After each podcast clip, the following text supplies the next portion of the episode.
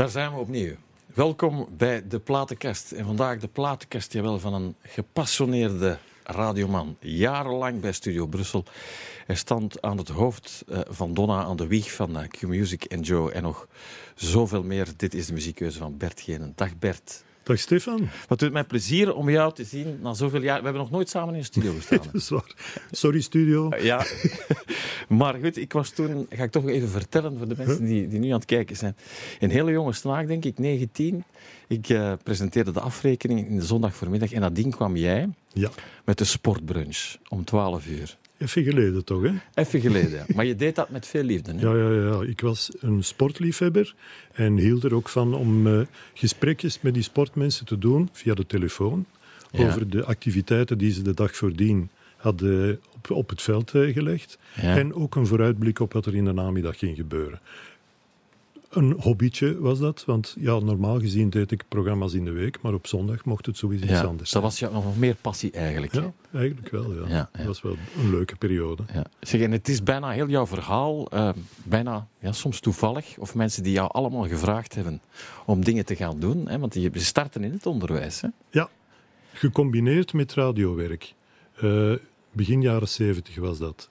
Ik ben begonnen op BRT1. Ja, kijk eens aan. Dat was toen, ze noemden dat een raamcontract. Echt freelance was dat niet, maar raamcontracten waren contracten met een plafond.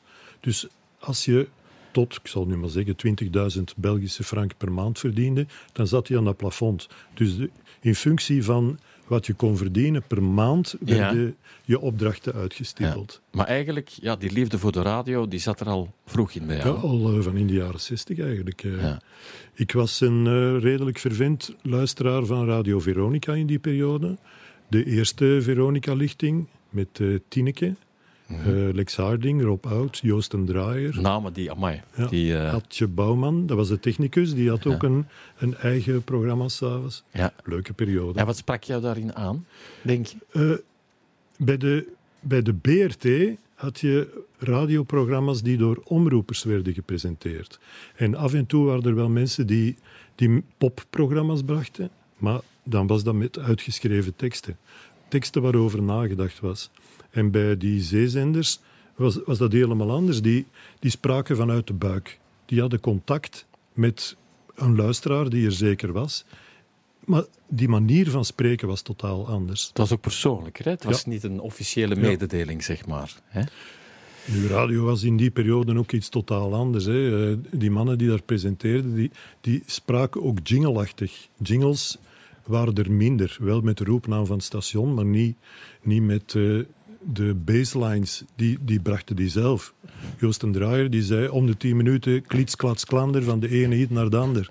Eh Zaki, die had het over sexy, slow time, sexy time. En die hadden allemaal zo hun roepelementen die permanent in hun programma terugkwamen. En wist je toen al, ik ga dat ooit doen? Nee, dat leek mij te ver af. Ik ben ook heel laat zelf begonnen met, met presenteren. Ik denk dat ik zo goed als 30 jaar was toen ik voor het eerste programma presenteerde. Eh, er waren ook geen vrije radio's, dus je kon niet makkelijk een instapzender vinden om het te gaan leren. Eh, Hoe is die stap naar de, naar de BRTN? Eh, of, Eh, ja, ik kende redelijk wat van die mannen die daar presenteerden door geregeld op bezoek te gaan bij hen. Onder meer in, eh, in de vakantieperiode. Dan hadden die uitzendingen live van op de Zeedijk in de Pannen in Studio 45. En daar liepen die rond als grote vedette eh, met witte schoenen, eh, hun haar speciaal gedaan. Ja. Opvallende figuren waren dat. Mike Verdreng was dat in die periode, Zaki, Jo de Klerk. Die hadden ook aparte namen. Hè.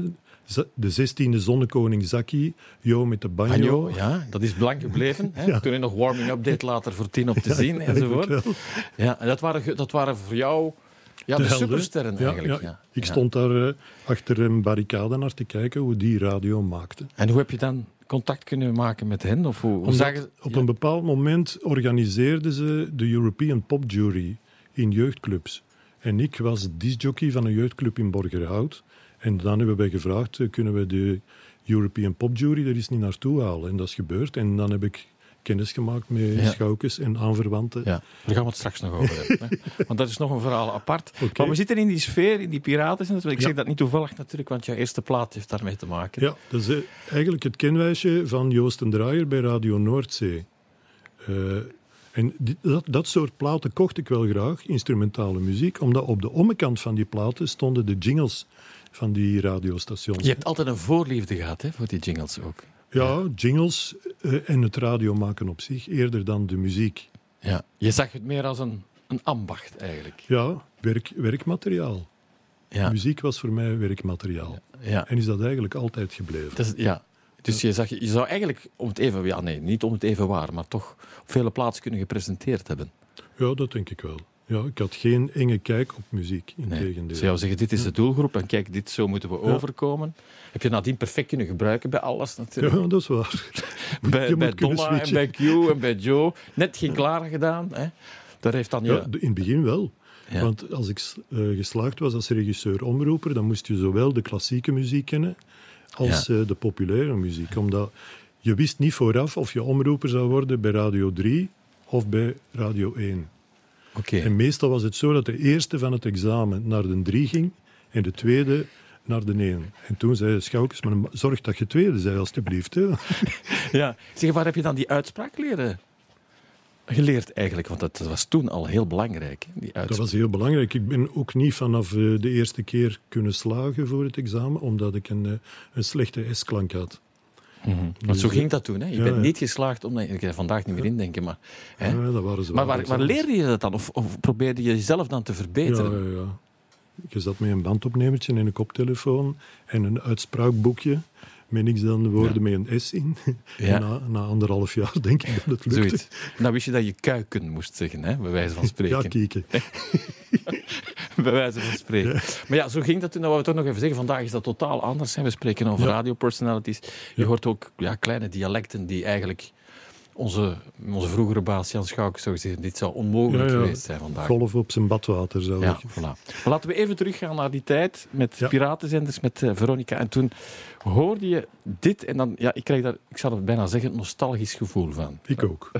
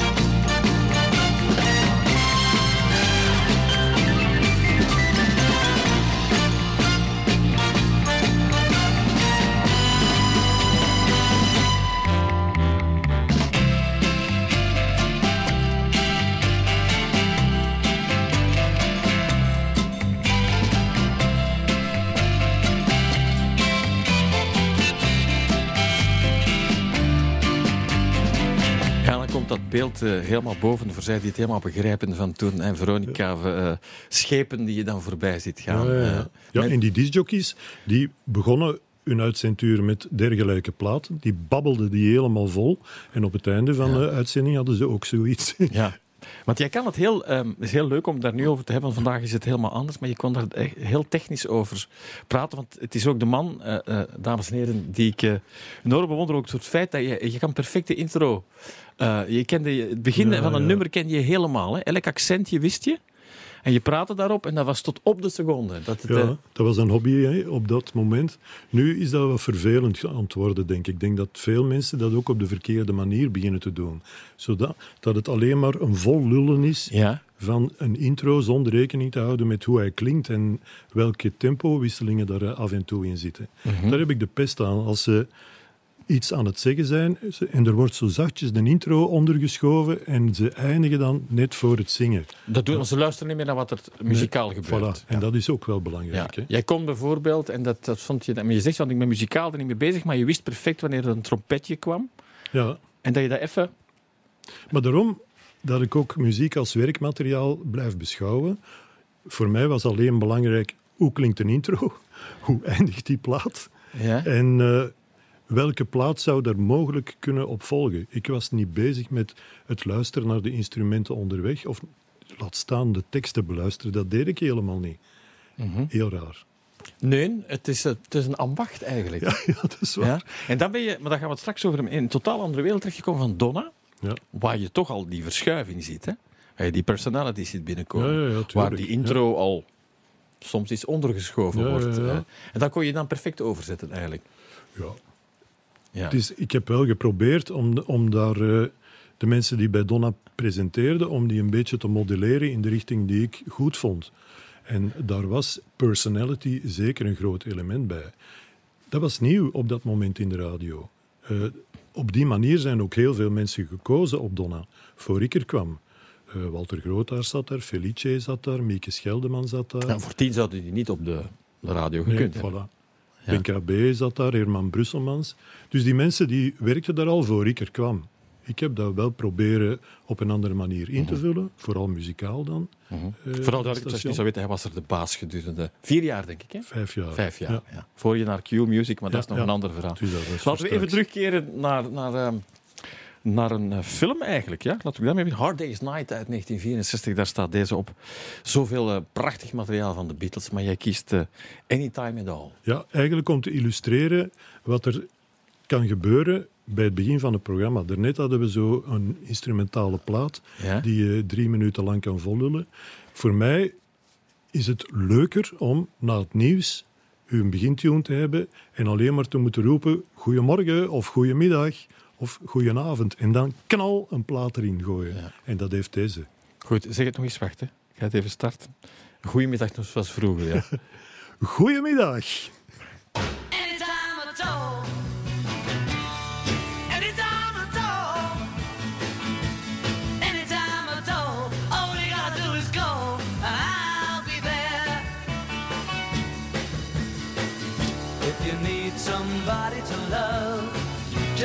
Into my eyes.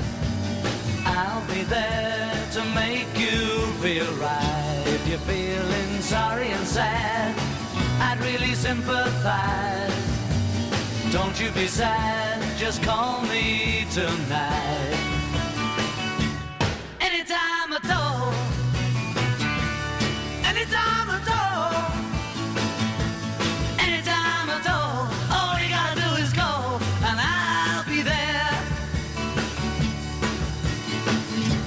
The sun has faded away, I'll try to make it shine. There is nothing I won't do. When you need a shoulder to cry on, I hope it will be mine. Call me tonight and I'll come to you.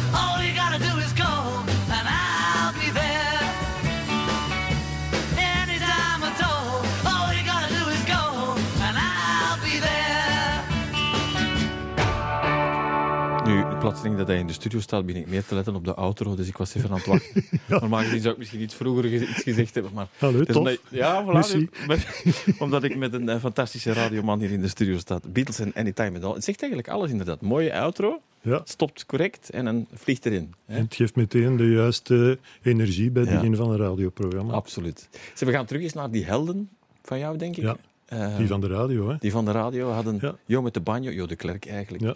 Mike Verdreng. Waar zitten we dan? Eh, eind jaren 60, eh, de popradio van de BRT. Eh, Jan Schoukes was daar baas, de producer. En daar werkte Mike Verdreng voor, Zaki, Jo met de Banjo, Daniel Tielemans, Erik Dilles. Dat zijn ongeveer de kernmensen. die maakten dus uitzendingen, High Tension heten die uitzendingen, en die zonden uit, soms op Radio 1, soms op 2, soms op 3. En soms op alle drie tegelijk. Dus dat, we- dat werd echt ontkoppeld voor die uitzendingen van High Tension. En in de zomerperiode gingen die naar de pannen. En ik was toen 16, 17 jaar. Ik mocht, omdat ik een goed rapport had van mijn ouders, een brommertje huren. Want we waren toen met vakantie in Middelkerken. En ik kon met dat brommertje drie keer per week naar de pannen rijden. En ik stond daar te kijken naar die gasten. 1969, ook een topjaar wat muziek betreft, eh, vind ik. Heel veel hits gemaakt op dat moment. En op het einde van dat jaar, dan hebben die mannen van de popradio een uitzending gemaakt waarin ze al hun favoriete nummers na elkaar zetten. Ieder mocht er drie kiezen, geloof ik. Ik had dat opgenomen op een bandopnemer, omdat ik ten eerste veel respect had voor eh, de mannen die presenteerden. En ten tweede, dan had ik alle hits van het eh, voorbije jaar ook op eh, mijn bandje staan. Met als gevolg dat ik dat zoveel heb afgedraaid dat ik die hele uitzending kon imiteren. En alle zinnen van die presentatoren zou kunnen terug opvoeren. Geweldig. Ja. Ja. En, ik- en ik heb er nu eentje gekozen. Venus van Shocking Blue kwam Ja. uit die periode. Dat was de favoriete plaat van eh, Mike Verdreng op dat moment. Maar Vooral duidelijkheid, Mike Verdreng, de man die nadien eh, VTM heeft opgericht, samen met. Guido de Prater. Eh, maar die toen DJ was af alle letteren ja, ja, zeker. Allee, die presenteerde bij die popradio, maar ook op Radio Luxemburg eh, presenteerde hij. En op die manier kwamen er ook een aantal Nederlanders naar België. Felix Meurders, Ja. die presenteerde toen ook op de BRT een aantal uitzendingen. Eh, Bob Torringa, eh Krijn Torringa eigenlijk. Eh, Peter Koelewijn, Kees van Zijtveld. Al die mannen kwamen ook programma's presenteren bij de BRT op dat Ja. moment. En het zal ook iets met puberteitshormonen te maken hebben, denk ik. Shocking Blue en Venus. En, eh, Dat kan. dat is mogelijk. Ik heb Mariska Veres later eens in een museum gehad. Voilà. Daar gaan, we, daar gaan we het ook nog over hebben. Ja, want je hebt zo'n beetje zoals dit gedaan eigenlijk. Ja, dit is de platenkast. Je vroeg aan mensen, mag ik jouw favoriete platen horen? En dan, eh, ja, dan presenteer je dat elke dag zo'n stukje, denk Ja. ik. Elke dag vier platen, ja. Voilà. Maar toen, eh, ik begrijp waarom je deze dame hebt uitgenodigd. Je begrijpt het helemaal.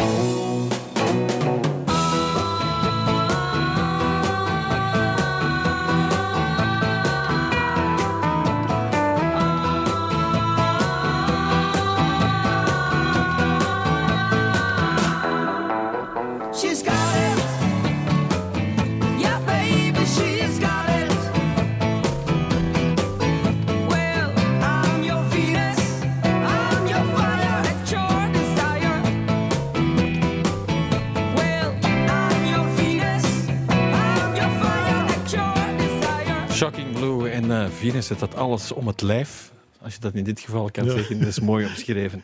Ehm, we gaan er Fleetwood Mac bij halen. En een, groep die ja, heel veel eh, terugkomt. Heel vaak ook in dit programma. Ja. Vaak met Rumors. Nu gaan we naar Tusk uit 1979. Eh, wat doet dat met jou? Wel, eh, dat roept familiale herinneringen op, moet ik zeggen. Belangrijk. Heel belangrijk. Eh, 6 november 1983, toen is die plaat gedraaid op BRT1, precies om 4 uur. En 6 november 1983, om 4 uur, is mijn dochter geboren. En die heette Sarah. Mooi. Nu, ik was op dat moment normaal de presentator van Neem je tijd en zet je autoradio aan. Maar natuurlijk, op die dag had ik wel andere dingen te doen. Dus Jan Schoukes, onze baas, die ging mij vervangen. En die wist dat het een meisje ging zijn. Die wist ook dat het Sarah zou zijn. Dus hij heeft dan deze plaat van eh, Fleetwood Mac gelanceerd. Maar je kippenvel, kippenvel denk ik. Ja, ik heb het niet live gehoord. Ik heb het pas nadien eh, kunnen terugspoelen en herbeluisteren. Het enige wat Schoukes niet wist, was dat ze om vier uur zou geboren worden. Maar dat, dat was dus wel zo. Alsof hij het bijna ook weer wist. Ja, echt een magisch moment Ja. eigenlijk. Laten we toch even die man eh, even typeren. Ik kan me voorstellen nu aan het kijken wie is eh, Jan Schoukes? Het is een man die ons verbindt. Het is ja, de oprichter ook eh, van Studio Brussel. Ja. Een man die heel veel mensen in de media heeft eruit gepikt ook. Ja, we veel gelanceerd. Ja. Ja, van Danny Verstraten tot... eh, het is een beetje... En sorry, eh, baas, want ik zeg altijd baas na 30 jaar. Het is een beetje onze godfather eigenlijk. Maar ja, dat is zo. Zeker en vast. Onze godfather in Ja. de media. En veel respect dus voor zijn feeling om de juiste plaat op het juiste moment te kiezen. Op het juiste moment, bij deze.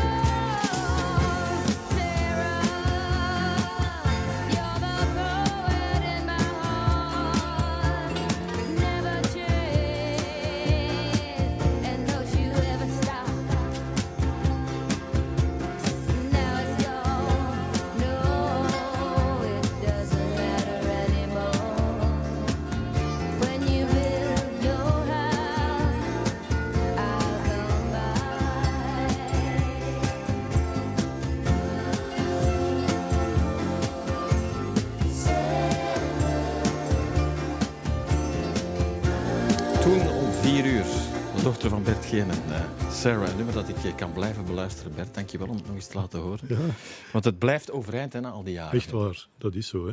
Ja, dat, is, dat klinkt bijna niet Ja. oud. En met die Eh, mooie herinneringen erbij. Voilà, meer moet dat niet zijn. Blij dat je erbij bent. We zijn er zo meteen opnieuw. Met de platenkast van radioman Bert Genen. Tot zometeen.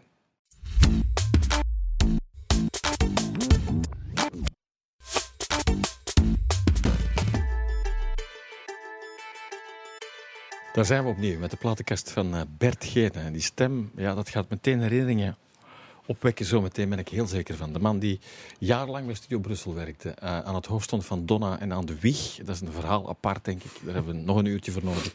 Aan de wieg van eh, Q-Music en eh, Joe. En ook bij 4FM heb je ooit nog de ochtend gedaan. Dat is jouw Ja. nieuwsshow zo. Ja, ja een Ja. nieuw show, 4FM. En dan bij Joe FM heb ik een tijd lang ook in de namiddag Gene Zever gepresenteerd. Goed gevonden. Ja? Man, man, man, daar is over nagedacht. Hè? dus Ja. vooral muziek, hè. Vooral muziek, ja, absoluut. Ehm, we gaan Roy Orbison eh, bijhalen met You Got It. Dan zitten we in de Donna-periode. hè? Nee, Ah, de Studio Brussel-periode. Studio- Oh ja. ja. Dus eh, in de tijd van Studio Brussel zocht ik af en toe naar middelen om wat meer geld te verdienen dan mijn basisloon van Studio Brussel en de BRT. ja. En ik kreeg mogelijkheden binnen de VRT om tv-programma's te presenteren. Horizon was een wetenschappelijk Ja, dat is programma. waar. Dat ik, Ik zie het eh, voor mij terug, ja. Oei, dat is wel jammer. dus Horizon heb ik daar een tijdje gepresenteerd. En omdat ik dan op dat moment de enige van Studio Brussel was die een camera kon herkennen, mocht ik op een bepaald moment de Diamond Awards eh, presenteren. In 1987 en in 1988. Samen met Linda de Mol. Geweldig eh, gebeuren in het eh, Sportpaleis. Dat zat twee keer stamstamp vol. Met Linda de Mol nog wel, ja. Ja. Ja, die, die presenteerde toen op zo'n hit-televisiestation in Engeland. En zij deed de internationale presentatie en ik de presentatie voor het programma van Vlaanderen en Nederland. Voor alle duidelijkheid, zij is de zus van John de Mol, Ja. mediamagnaat eh, Ja. van Nederland. Bezit zowat alles, denk ik. Of ja, Ja. kort samengevat. Je kan ze nu nog zien bij Gooise Vrouwen Ja, absoluut. Dat heeft ze ze zelf bedacht. Een ook. eigen blad. Ja. Eh, Linda? Ja. Ja. Dus, maar toen was dat gewoon, een gewoon meisje.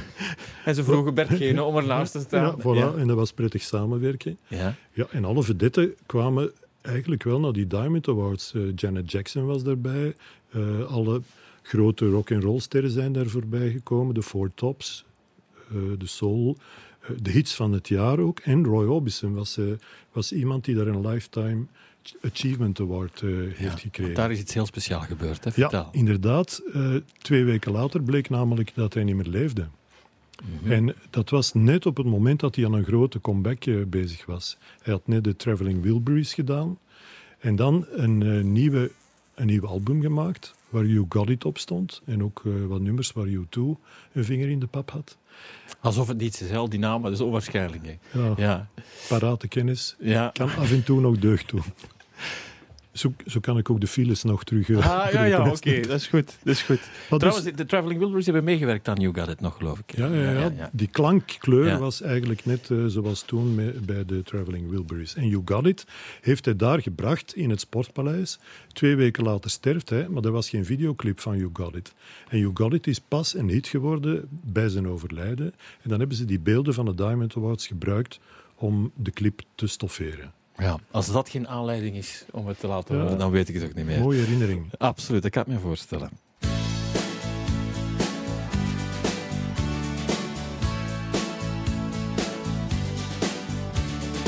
Every time I look into your loving eyes, I see love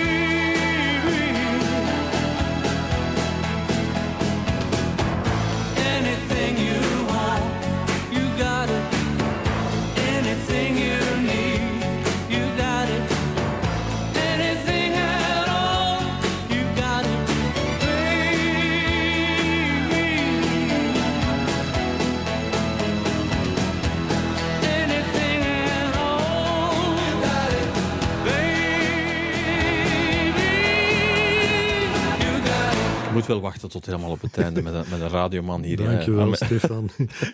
Op eh, 19 o- november 1988. Kijk, ik ben even gaan opzoeken. Ja, Zo lang ja. geleden is het. Zou kunnen, ja. Ja, een mooi moment toen. 7 en 88 heb ik eh, die Diamond Awards dat gedaan. is onwaarschijnlijk, dat verhaal eigenlijk. Maar goed, we zitten eh, op het einde van Studio Brussel en we gaan richting Donna. Ja, inderdaad. Dat was in 96. Eh, toen was ik toch al 3, 44 jaar en begon te voelen dat ik niet meer mee kon met de muziek van Studio Brussel. Ik, had eh, ik was eens een tijd lang eh, ziek geweest, met rugproblemen, drie, vier weken thuis. En ik kwam terug en ik kende geen enkel plaat meer. En toen dacht ik, ja, hier moet toch eens iets gebeuren als ik eh, zelf nog gelukkig wil blijven in de radiowereld. En door omstandigheden ben ik dan uiteindelijk bij Donna terechtgekomen als baas. Wat betekende dat ik niet meer mocht presenteren. Maar ik had dat wel gehad ondertussen. Dus, Echt? Ja, Ja? ja, ja. Je had niet het gevoel van, ik... eh, Nee, Nee, oké. het is mooi geweest. Ik heb een toffe periode meegemaakt bij Studio Brussel. En als Studio Brusselaar ja, zit je zo verknocht aan wat toen Studio Brussel was, dat het ook moeilijk is om, om iets anders te gaan doen. In de pers hadden ze dat ook al zo begrepen op de functie. Die snapten niet dat iemand van Studio Brussel baas kon worden van Donna. Dus daar heb ik eh, in interviews redelijk veel moeten over vertellen. En een van de dingen was, wat ik hier daar straks ook zei, ik ken eigenlijk niks van muziek. Ik zei dat tegen een humorjournalist en dat was dan de kop van het artikel. Goed nieuws voor de Donna-luisteraar, hij kent niks van muziek. Typisch humor natuurlijk. Ja, maar ja, We zitten in de Gimortier, ja, we zitten in de Gimortier-periode ook. Hè. Dat was humor ook. Hè. Ja. Ik kende echt niks. Ik, een, melo, een melodica, daar kon ik uh, O Denneboom op spelen. Veel verder ben ik nooit geraakt. Ik heb wel eens een gitaar gekregen. Ja? En dat gitaarboekje van onkel Bob. Maar ik heb nooit iets kunnen betekenen op de gitaar. Ja. Het, enige nummer dat ik eh, kon eh, spelen op gitaar, dat was These Boots Are Made For Walking. Omdat dat begint. Tum, tum, tum, tum, tum. Dus gewoon uw vinger op de snaren leggen en iedere keer één centimeter verschuiven. Dat, dat is het enige dat ik kon. Ja. Maar dus, mijn bedoeling was wel eind jaren 60 om de nieuwe Boudewijn de Groot te worden. Want wat die man bracht in die periode, dat vond ik prachtig genieten. Ja. Maar het is dus nooit Het gelukt. is nooit gelukt. Maar goed, we zullen hem dat maar eens laten horen. Heel graag.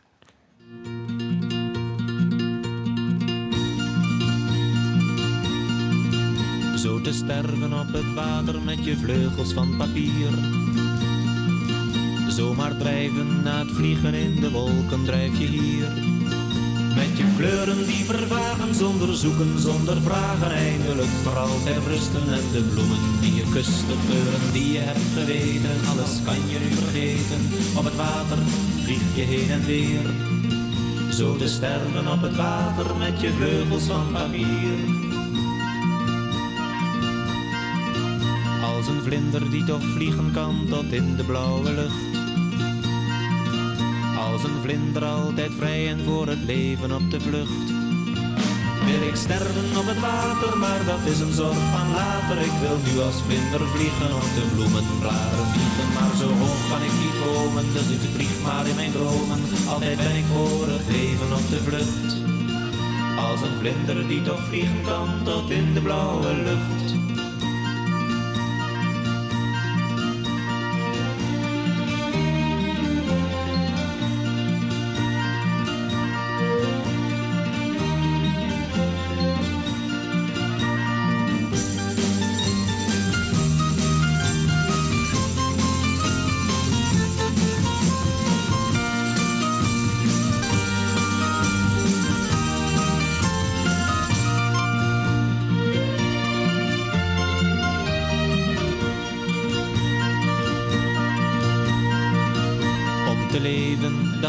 Zou een vlinder moeten zijn. Om te vliegen heel ver weg van alle leven, alle pijn. Maar ik heb niet langer hinder van jaloers zijn op een vlinder. Als zelfs vlinders moeten sterven, laat ik niet mijn vreugde bederven. Ik kan zonder vliegen leven, wat zou ik nog langer geven? Om een vlinder die verdronken is in mij. Om te leven hoef ik echt geen vlinder meer te zijn.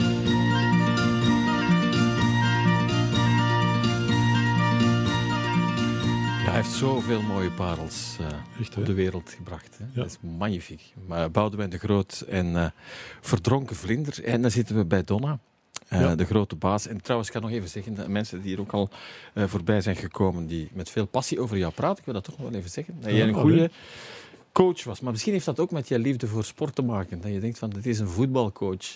Nee, ik denk dat daar misschien mijn onderwijsopleiding voor een stuk tussen zit. Dat je, dat je de gewoonte had om met leerlingen die het wat moeilijker hadden, om, om daar weer extra energie in te steken. En degenen die het heel goed konden, om die hun gang te laten gaan. En dat soort evenwicht zoeken binnen een groep met verschillende soorten mensen, dat heb je ook bij een radiozender wel. Hè? ik had dat nooit zo bekeken. Ja, Dus ik nu, voor mij is het nu ook de eerste keer. Het is omdat je Maar, dat maar nou dat is, het is waar wat je zegt. Ja, het Ja, is waar. Maar dat, dat is blijkbaar niet evident om mensen die het heel goed kunnen, om die los te laten ook. Hè? Nee, eh, maar ja, er is een verschil tussen talent en hard werken. En voor mij moeten de twee samengaan. Je mag veel talent hebben, maar je moet dat talent ook gebruiken door hard te werken. Ik ben niet zo te vinden voor je m'en foutisten. Die lijken dan wel eh, vanuit de buik te spreken en overal mee weg te geraken. Toch hoor je dat. Dat, het, dat er niet over nagedacht is wat ze gaan zeggen. Dat er niet over nagedacht is hoe ze hun mixen plaatsen. Dat soort dingen vind ik heel belangrijk. Ja, en dat vond je ook een werkpunt, als je dat zag. Want je hebt natuurlijk, hè, dat evolueert naar personalities, Ja, ja. die helemaal niet meer bezig zijn met een intro of met, met het radiotechnische. Maar toch, de echte goeie doen dat wel.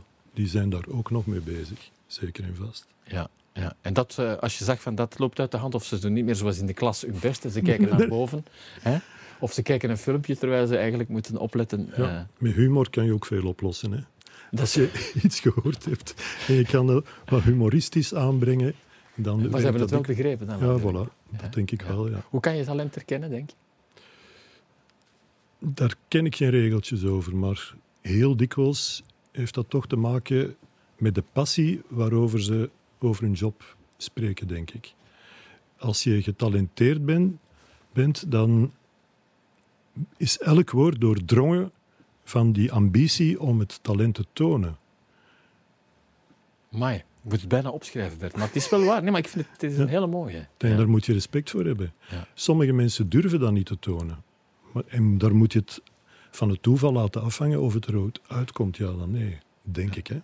Nee, dat is helemaal juist. Maar dat geldt ook voor vele dingen natuurlijk. Niet alleen over radio Hm. maken. Dat, Ja, geldt, ook over, geldt ook voor muzikanten. Hm. Ehm, waar je ook verschillende dingen ziet gebeuren die zich verliezen in het, eh, Ja, ja in het, in het, in Ja. het geheel.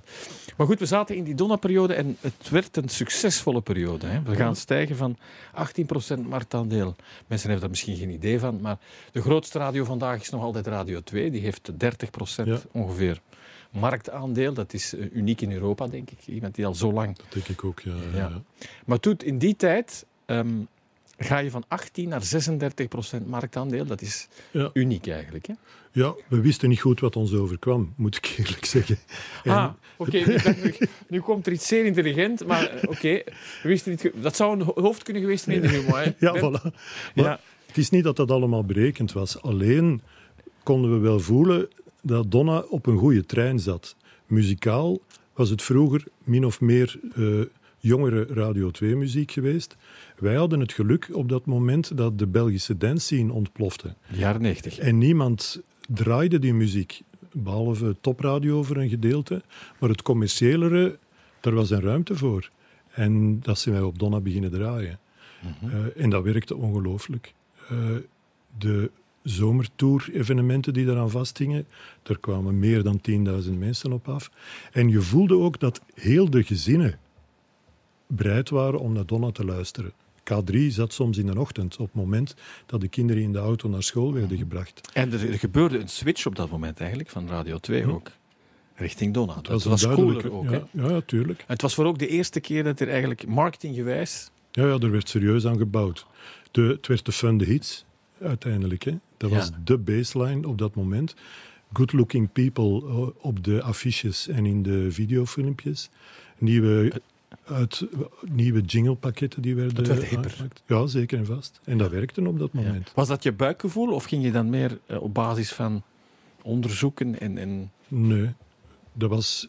Je had een hechte groep van mensen die in eenzelfde richting aan het denken waren. En je duwde elkaar vooruit. Zowel op marketinggebied, als op muzikaal gebied, als op presentatiegebied. En dat vloeide allemaal mooi samen. En het werd ook een eer om erbij te zijn natuurlijk, want je wilt bij de winnaar zitten. Hè? Ja, En dat dan, is ook krijg je dat het gevoel. Hè? En iedereen die presenteerde klonk enthousiast, klonk bereikbaar. Dus dat was echt een ideale Je zat eigenlijk in je zetel gewoon, Bert. En je, en je Oh, keek ja. rond en je dacht van, het Heb je gebeurt. me niet zien zitten? met, met een dikke sigaar. Laat, laat maar komen, laat maar komen. Die dansgroepen zijn goed bezig. En een voorbeeld daarvan natuurlijk ja, is eh, met onze vriend Reggie en Linda Ja. Mertens op dat moment. Ja, inderdaad. Milk Inc. en Walk on Water. Ja, die wonnen de eerste Donna Award. Dus de Donna Award was... eh, het idee was... eh, de pers zal nooit schrijven over een verjaardagsfeest van Radio Donna. Maar als we die verjaardagsfeesten koppelen aan het uitreiken van een award... Voor Daar gaan ze erover schrijven. Voilà. En, Dat had ik ook al door. Dus, Ja. en de eerste keer heeft Milk Inc. die gewonnen met Walk on Water. voilà. Reggie, ik hoop dat je het eh, fijn vindt dat we het nog eens laten horen. There was a time when nothing would last. There was a time I held on to the past.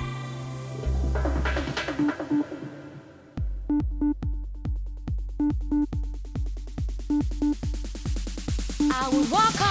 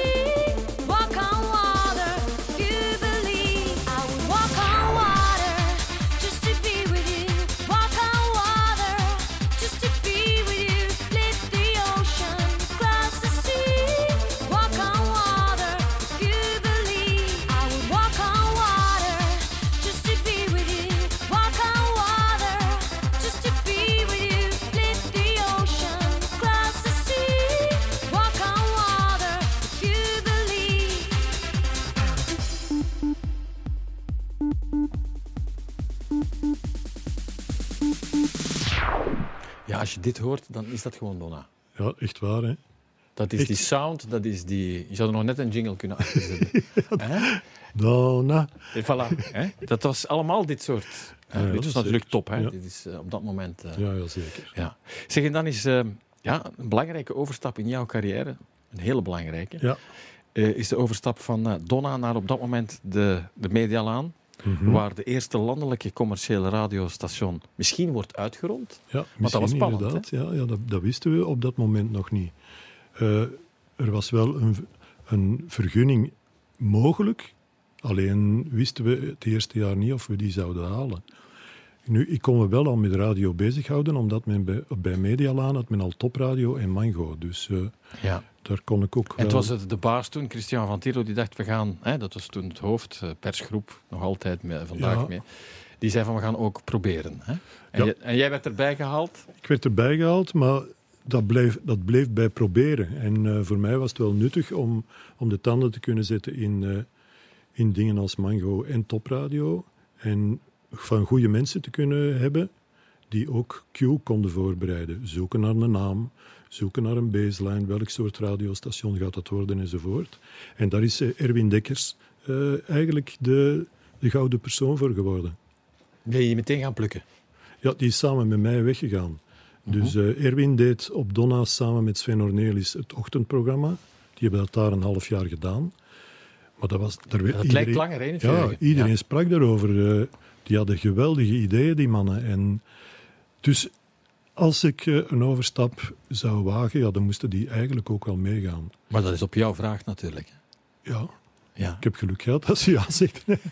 Ja, maar dat was toen onzeker. Eh ik kan me voorstellen voor iemand die het onderwijs gestaan heeft, vastbenoemd eigenlijk, hè, Mhm. zoals dat toen ging, dan naar een vastbenoemde functie bij de VRT, dat dat toch wel hele erge indruk op jou gemaakt heeft. Ja, dat was even zoeken, maar ja, de tijden waren intussen wel veranderd. En wat voor mij ook wel een rol speelde, was het feit dat Donna eigenlijk te groot was geworden. Binnen de BRT was dat een storend element. Dat die, wat ze noemden commerciële tak van de VRT, zoveel succes had. Dat klopte niet in hun verhaal. Dus dan voelde ik ook wel aankomen dat het succes van Donna naar beneden moest. Maar dan is de uitdaging wel voor een deel verdwenen. En dan komt het pionierswerk, dat is natuurlijk het leukste. Ja, dat is inderdaad heel leuk. Dat heb jij ook Ja, meegemaakt. dat heb ik ook meegemaakt, ja, daarom. Ehm, maar je zit dan met een ploeg ehm, en hoe ga je dan te werk? Je wilt dan Q-Music opstarten. Iedereen denkt op dat moment. Want VTM in die tijd, je moet dat weten, tien om te zien. Allemaal Vlaamse artiesten. En dan kom je af met Q-Music. Ja, Enfin, we hebben daar eh, lang naar gezocht en we hebben ook wel een, een gat in de markt gevonden, eh, denken we. Een VTM-radio zou dat niet geweest zijn. Eh, plus, er was ook de, de houding van Erwin Dekkers eh, is daarin ook bepalend geweest. Die wist heel goed welk profiel hij wilde bereiken, op welke manier, met welke programma's. En die heeft daaraan gewerkt. En uiteindelijk is het format van Q-Music tevoorschijn gekomen. Een format dat intussen ook in Nederland eh, het, zijn succes heeft eh, bewezen. Dus hij heeft daar gelijk gehad van op die manier door te drukken. Foute uur inbegrepen. Ja, dat moet wat geweest zijn. Ja, ja dat, klonk, dat klinkt nog altijd fout voor eh, mensen die zweerden bij die ambiancemuziek die daarin gedraaid werd. Je dacht van nu gaan ze ook nog eens met ons lachen. Ook Ja, nog. voilà, Ja. dat was zo. Ja. Maar wel een mooie verpakking voor zij die er eigenlijk heel veel plezier aan beleven, Ja. maar het eigenlijk niet durven zeggen. Nee, dat is waar.